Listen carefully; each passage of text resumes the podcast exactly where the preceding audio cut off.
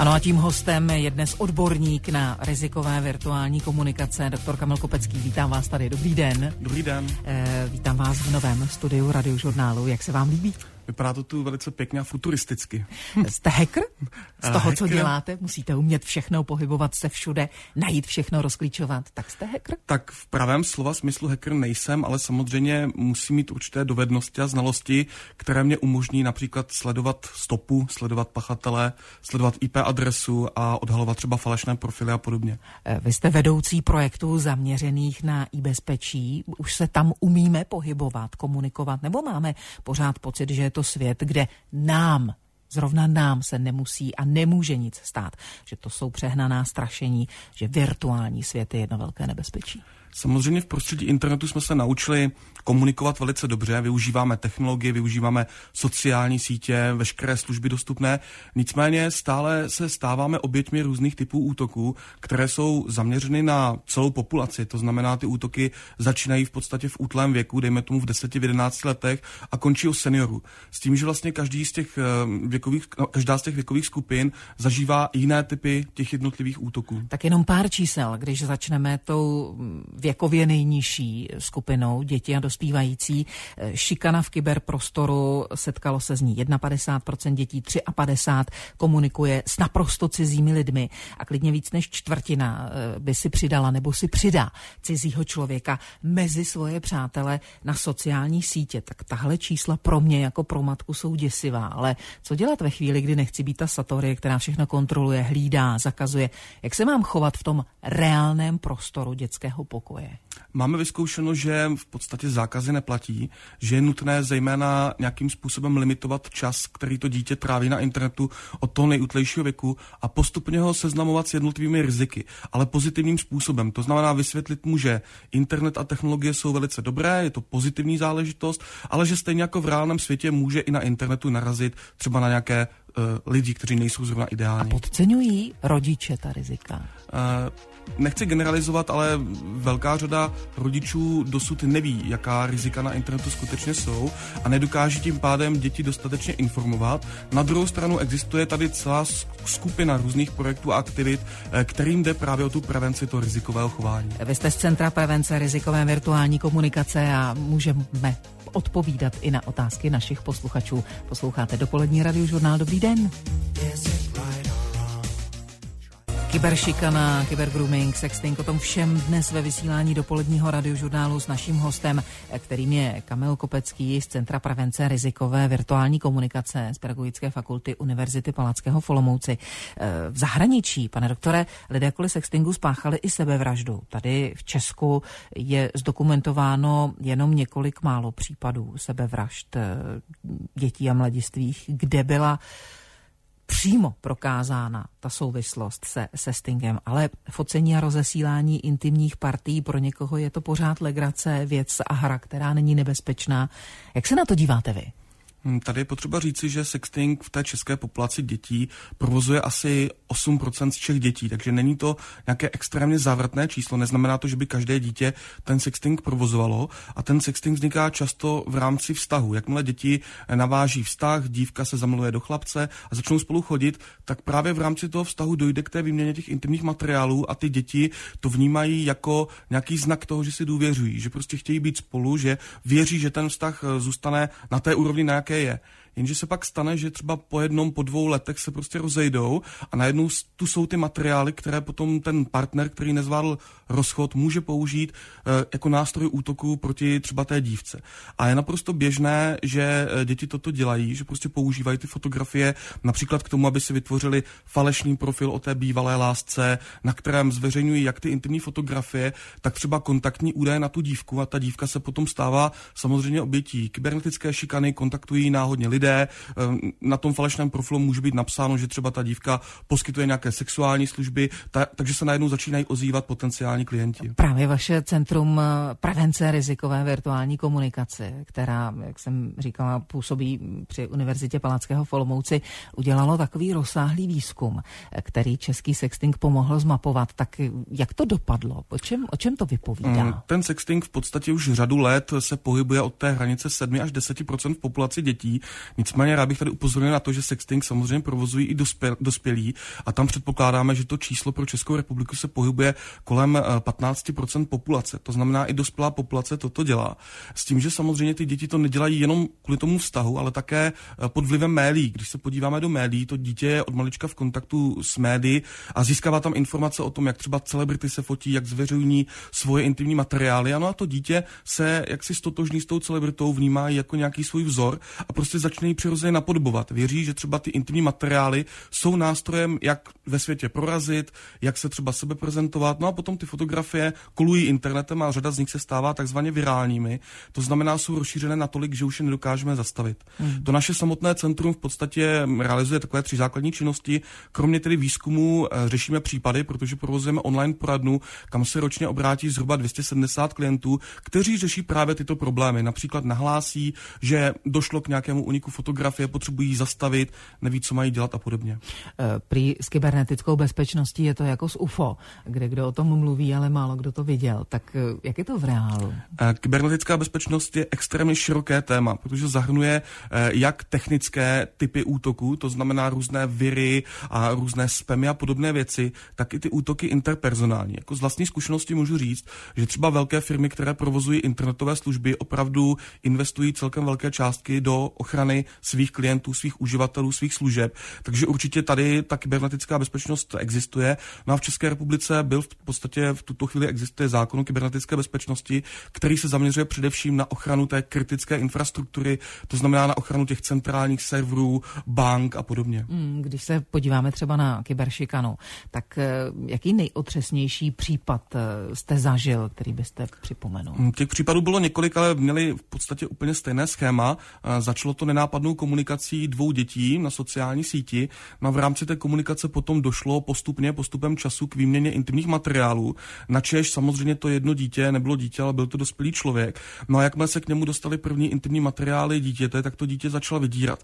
A vydíralo takovým způsobem, že opravdu donutil, eh, aby se to dítě vyfotilo zcela nahé, aby tam byl vidět obličej toho dítěte, aby tam byly vidět intimní partie a podobně. Eh, a samozřejmě ty děti se zpočátku snažili bránit, to znamená, mm, snažili se to, toho pachatele jako zmást, říkali, že on si to nedovolí a podobně, jenže postupem času ty útoky pak rozrostly tak daleko, že ty děti uvažovaly o sebevraždě a v žádném případě to třeba neřekli dospělé osobě. To znamená děti, které jsou vydírané, tak ty nehlásí tyto případy třeba policie nebo rodičům. Co třeba Skype, videokamery a jejich zneužití? Eh, v současnosti se v podstatě nejvíc používají sociální sítě právě v kombinaci eh, se Skypem, případně eh, webkamerami. webkamerami. Objevil se tady takový nový trend, který se jmenuje webcam trolling. To znamená, že vlastně dítě si pustí webkameru a mm, vypadá to, jak kdyby komunikovalo s nějakým jiným člověkem na té druhé straně. Jenže funguje to tak, že ten pachatel tomu dítěti do té webkamery pouští vlastně přetočenou smyčku, přetočenou videonahrávku. Tomu dítěti řekne, že mu nefunguje mikrofon, to znamená, nemůže s tím dítětem komunikovat. No a to dítě vidí v podstatě úplně neskutečnou osobu, vidí pouze záznam a ten pachatel si celou dobu nahrává záznam toho dítěte, takže ten pachatel má informace o toho dítě, dítěte a je krytý zároveň. Posloucháte dopolední radiožurnál. Pokud máte nějakou otázku, pošlete nám ji na www.radiožurnál.cz. Odpovídat bude doktor Kamil Kopecký. Radiožurnál. Radiožurnál. Každý den s vámi. Vedoucí projektů zaměřených na e-bezpečí z Centra prevence rizikové virtuální komunikace dr. Kamil Kopecký ve vysílání radiožurnálu eh, na kyberšikanu, o které jsme mluvili před písničkou, je napojen kybergrooming, což je věc, které se eh, všichni rodiče bojí že jejich dítě bude vylákáno na schůzku z toho virtuálního světa do světa reálného a že to může být dospělý, který se schovává pod tu identitu dítěte. Tak eh, kdo jsou vlastně ti lidé, kteří to dělají? Tak eh, pachatelé tvoří jako poměrně heterogenní skupinu. Samozřejmě část z nich jsou pedofilové. Často se hovoří o tom, že pachatelé jsou pedofilní, ale na druhou stranu je třeba říci, že z celé té populace pedofilů jenom 10% jsou ti, kteří by skutečně jakoby páchali tu trestnou činnost, to znamená ty eh, kriminogení. A jinak eh, jsou to, jsou to tedy většinou muži, v podstatě v 99% případů tyto věci páchají muži. A vlastně byl tady ještě do minulosti takový mýtus, že ti pachatelé jsou starší osoby. Ten mýtus byl vyvrácen, protože protože z případů, které třeba zažívá i Česká republika z posledních let, ti pachatelé se pohybovali ve věkovém rozmezí, rozmezí 22 až 26 let, to znamená relativně mladí lidé. A z posledního velice dobře mediálně zdokumentovaného případu vychází například... To je ten případ z Loňska? Je to ten případ, který v podstatě v loňském roce byl, byl odsouzen nebo rozsouzen, tak eh, vlastně tam došlo k tomu, že dva pachatelé právě ve věku těch 22 až 24 let eh, postupně pomocí toho kybergroomingu eh, zneužili 39 dětí, z toho 36 chlapců a tři dívky a oni používali takovou speciální strategii, že vlastně v prostředí sociální sítě Facebook si vytvořili nebo vytvářeli falešné profily dívek, vlastně dívek ve věku 13-14 let. Eh, do těch profilů nahrávali fotografie těch dívek, takže to opravdu vypadalo, že jsou to skutečné, skutečné děti. No a ty dívky potom oslouvali chlapce, kteří chodili do oddílů těch skautcích vedoucích, protože oba dva ti pachatelé působili jako skautční vedoucí a vlastně pomocí těch falešných profilů docházelo k manipulaci. Eh, ty děti těm pachatelům poskytovali svoje intimní materiály, ti pachatelé je přes ty intimní materiály vydírali a zneužívali. Co to dítě vlastně zažívá? Eh, dítě zažívá obrovský stres a obrovské trauma, protože ono neví, jak se má bránit, jakým způsobem má postupovat. Představme si situaci, že nám 13 let, někomu jsme poskytli intimní materiály a navíc dochází k tomu, že nás ten člověk zneužívá. My máme strach z toho, abychom ty informace zveřejnili. To znamená, nechceme, aby se rodiče, aby se vůbec celá ta populace dozvěděla, že něco takového zažíváme. A to jednání se potom opakuje. Tím, že v podstatě ten pachatel má proti nám velké množství toho důkazního materiálu, tak to není jenom jednou, že by nás zneužil, ale může to být třeba opakovaně, desetkrát, dvacetkrát. V řadě případů ty pachatelé dokonce tomu dítě třeba nabídnou peníze, jo, a to dítě se k ním potom vrátí, dostane za to vlastně tu finanční odměnu. Takže opravdu z hlediska pohledu toho dítěte je to strašně závažná situace a je velká chyba, že je to v té populaci latentní, jo, že v podstatě ty děti, jenom málo z nich najde tu odvahu to skutečně nahlásit.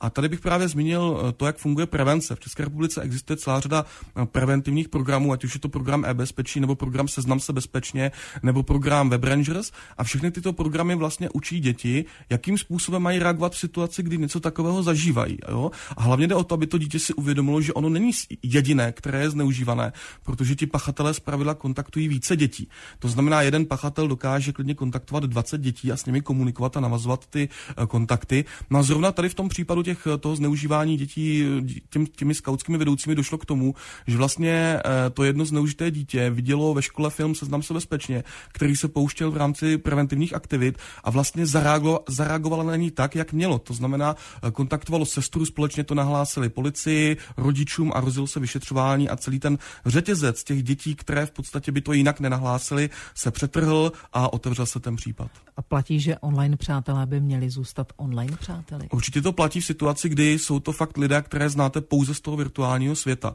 Samozřejmě řada z nás si třeba přidává mezi přátelé eh, lidi, které běžně známe. Tam není žádný problém, protože se s nimi setkáváme v každodenním kontaktu. Eh, bohužel děti jsou často třeba sběrači tady těch online přátelství existují profily dětí, které mají třeba tisíc přátel virtuálních. A samozřejmě řada z těch přátel jsou podvržené profily. Odhaduje se, že třeba na sociální síti Facebook zhruba 10% profilů jsou fejkové, to znamená podvržené. Jsou to profily třeba dospělých osob nebo profily někoho prostě jiného, eh, než té osoby, za kterou se ten profil vydává. S tím, že v České republice existuje taky velice zajímavá statistika. Na jedno dítě připadá 2,5 profilu na sociální síti Facebook. A teď mi řekněte, které děti tady na to naskočí? Které děti naskočí na ten kybergrooming, velice jako složitá otázka. V podstatě na každého platí něco jiného. Co se týče dětských obětí, máme oběti ve věku 11-12, ale třeba také 16 let. Eh, jednoduše ten pachatel používá různé strategie a na každé to dítě zabírá trošku něco jiného. Poslouchejte i dále dopolední radiožurnála, pokud chcete, tak posílejte otázky na našeho dnešního hosta, eh, kterým je vedoucí projektu zaměřených na e-bezpečí z Centra prevence rizikové virtuální komunikace Kamel Kopecký a po zprávách, které tady budou za chvíli, za čtyři minuty, budeme odpovídat na první došlé otázky. Díky za ně už teď.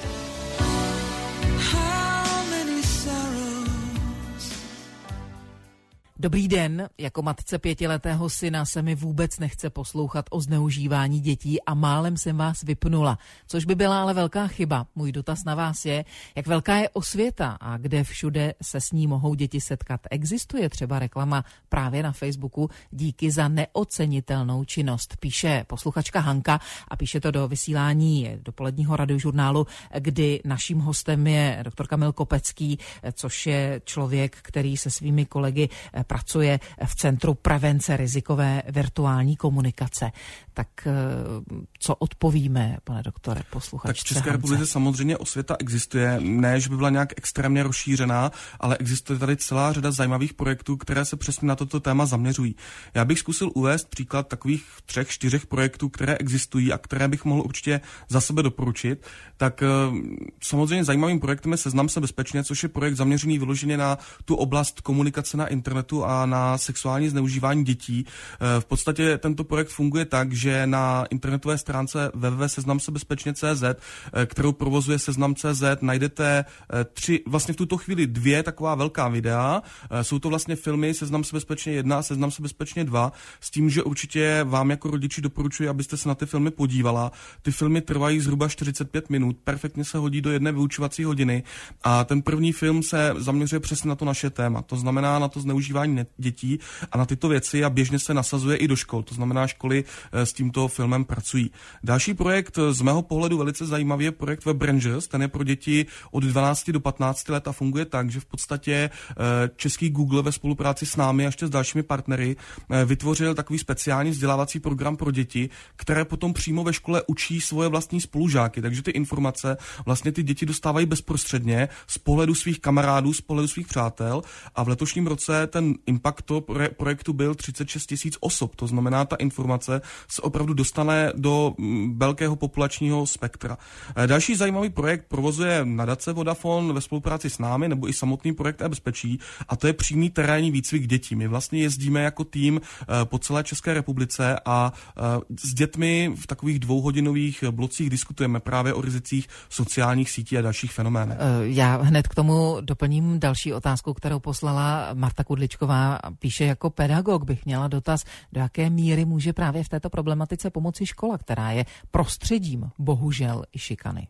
Samozřejmě škola pomoci, pomoci může. Potřeba si uvědomit, že eh, když to dítě dospívá, tak mm, existuje velké množství vlivů, ať už jsou to vlivy rodinné nebo vlivy spolužáků, ale také ta škola samozřejmě může mít ten daný vliv a doporučuji do té konkrétní školy nasadit nějaký preventivní program. V tuto chvíli by měla mít každá škola vytvořený minimální preventivní program, což je takový plán činnosti v oblasti prevence a já doporučuji soustředte se co nejvíc právě na tu prevenci toho rizikového chování. Eh, vyzkoušejte mm, třeba projekt bezpečí nebo jakýkoliv jiný projekt a zkuste si nechat do školy pozvat experty, kteří s těmi dětmi budou pracovat a nějakým způsobem se pokusí je ovlivnit.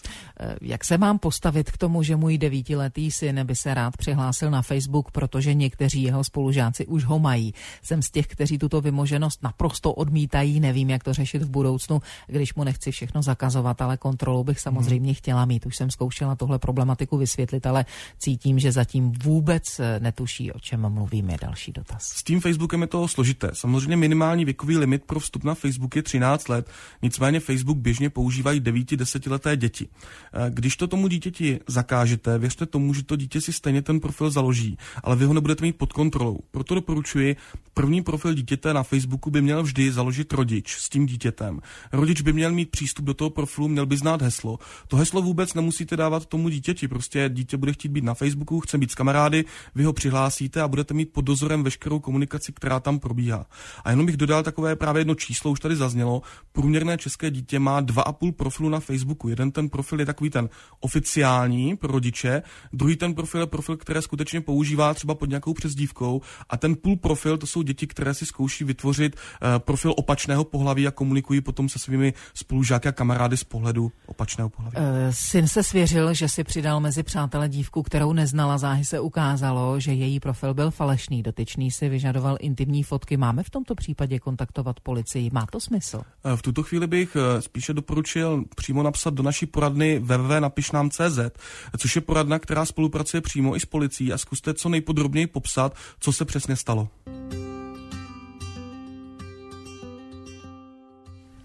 Naším hostem ve vysílání dopoledního radiožurnálu je člověk, který odpovídá a dál bude odpovídat na vaše otázky. Pokud chcete, tak se přidejte a zapojte a tvořte to dnešní vysílání dopoledne. Vedoucí projektů zaměřených na i bezpečí Kamil Kopecký spolu s námi dál ve vysílání. Řekněte, jak moc, pane doktore, jsou ohrožené bankovní účty, eh, elektronické bankovnictví? Hmm, Česká republika poměrně pravidelně zažívá vlny útoků na služby internetového bankovnictví, eh, takzvaný phishing, což znamená, že vám v podstatě prostřednictvím e-mailů dorazí nějaká zpráva, která se tváří, že je z vaší bankovní instituce a ta zpráva vás vyzývá k tomu, abyste se třeba přihlásili na svůj bankovní účet. Samozřejmě tyto e-maily obsahují nějaký odkaz, na který, když ale kliknete, tak se vlastně dostanete na podvrženou internetovou stránku, která se jenom tváří, že je jakoby stránkou té vaší banky a úkolem té stránky je prostě získat od vás vaše přístupové údaje. To znamená získat... Jak chránit vaš... tu svoji a, peněženku? Jak ji chránit? Eh, v podstatě uvědomovat si, co je spam a hned toto mazat a v podstatě uvědomit si, že banka se svými klienty eh, nekomunikuje pomocí mailu, prostě neposílá jim pomocí mailu takovéto vzkazy, aby se připojovali přes nějaké kliknutí na nějaké webové stránky. Hmm, a mobilní telefony?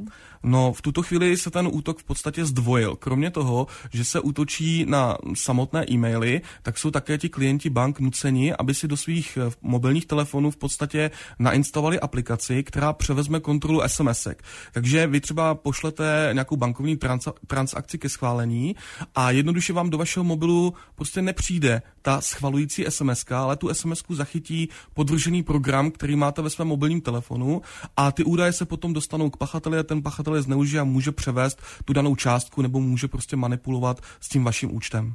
Ehm, měli bychom tedy chránit heslo Tady není důležité ani tak chránit heslo, spíš si spíš použít takový ten zdravý selský rozum a uvědomit si, že ne všechno, co nám chodí do mailových schránek, je prostě pravdivé. Eh, já bych osobně ty zprávy smazal, dal bych je do spamu, eh, ignoroval bych je, prostě zavolal bych třeba do banky, potvrdil bych, jestli opravdu je to zpráva od nich, jestli je to něco validního, jestli to je opravdu skutečná věc, protože vlna těchto spamových podvodů v podstatě je tady každoročně. Osloveni jsou tisíce uživatelů a těm útočníkům stačí, aby se jich chytlo třeba jenom 10 z těch 100 tisíc, což je malé procento, ale na druhou stranu může to vést potom k vybrání celého účtu a k vlastně k velkým ztrátám. A nějaký konkrétní příklad, který jste řešil teď v poslední době, který by nás varoval? Asi, asi před 14 dny nám vlastně přišel, přišel do poradny eh, takovýto případ, kdy nám klient eh, nahlásil, že jednoduše zažil přesně tento spam, že se přihlásil a že zjistil, že mu přestali chodit SMSky a že eh, v podstatě neví, co má dělat, že si myslel,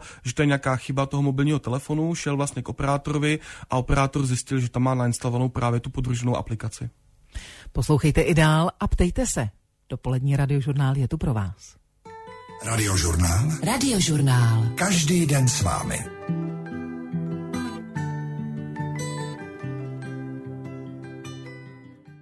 Vedoucí projektů zaměřených na e-bezpečí Kamil Kopecký, host dopoledního radiožurnálu. Pane doktore, řekněte, ta další riziková skupina, to jsou seniori, eh, ale ti většinou věří bezmezně tomu, co si na internetu přečtou, protože to prostě viděli černé na bílém. Eh, o to větší asi je potom zklamání, které zažívají, eh, když zjistí, že ty věci jsou úplně jinak. Na jaká doporučení třeba seniori nejčastěji nejčastěji zapomínají?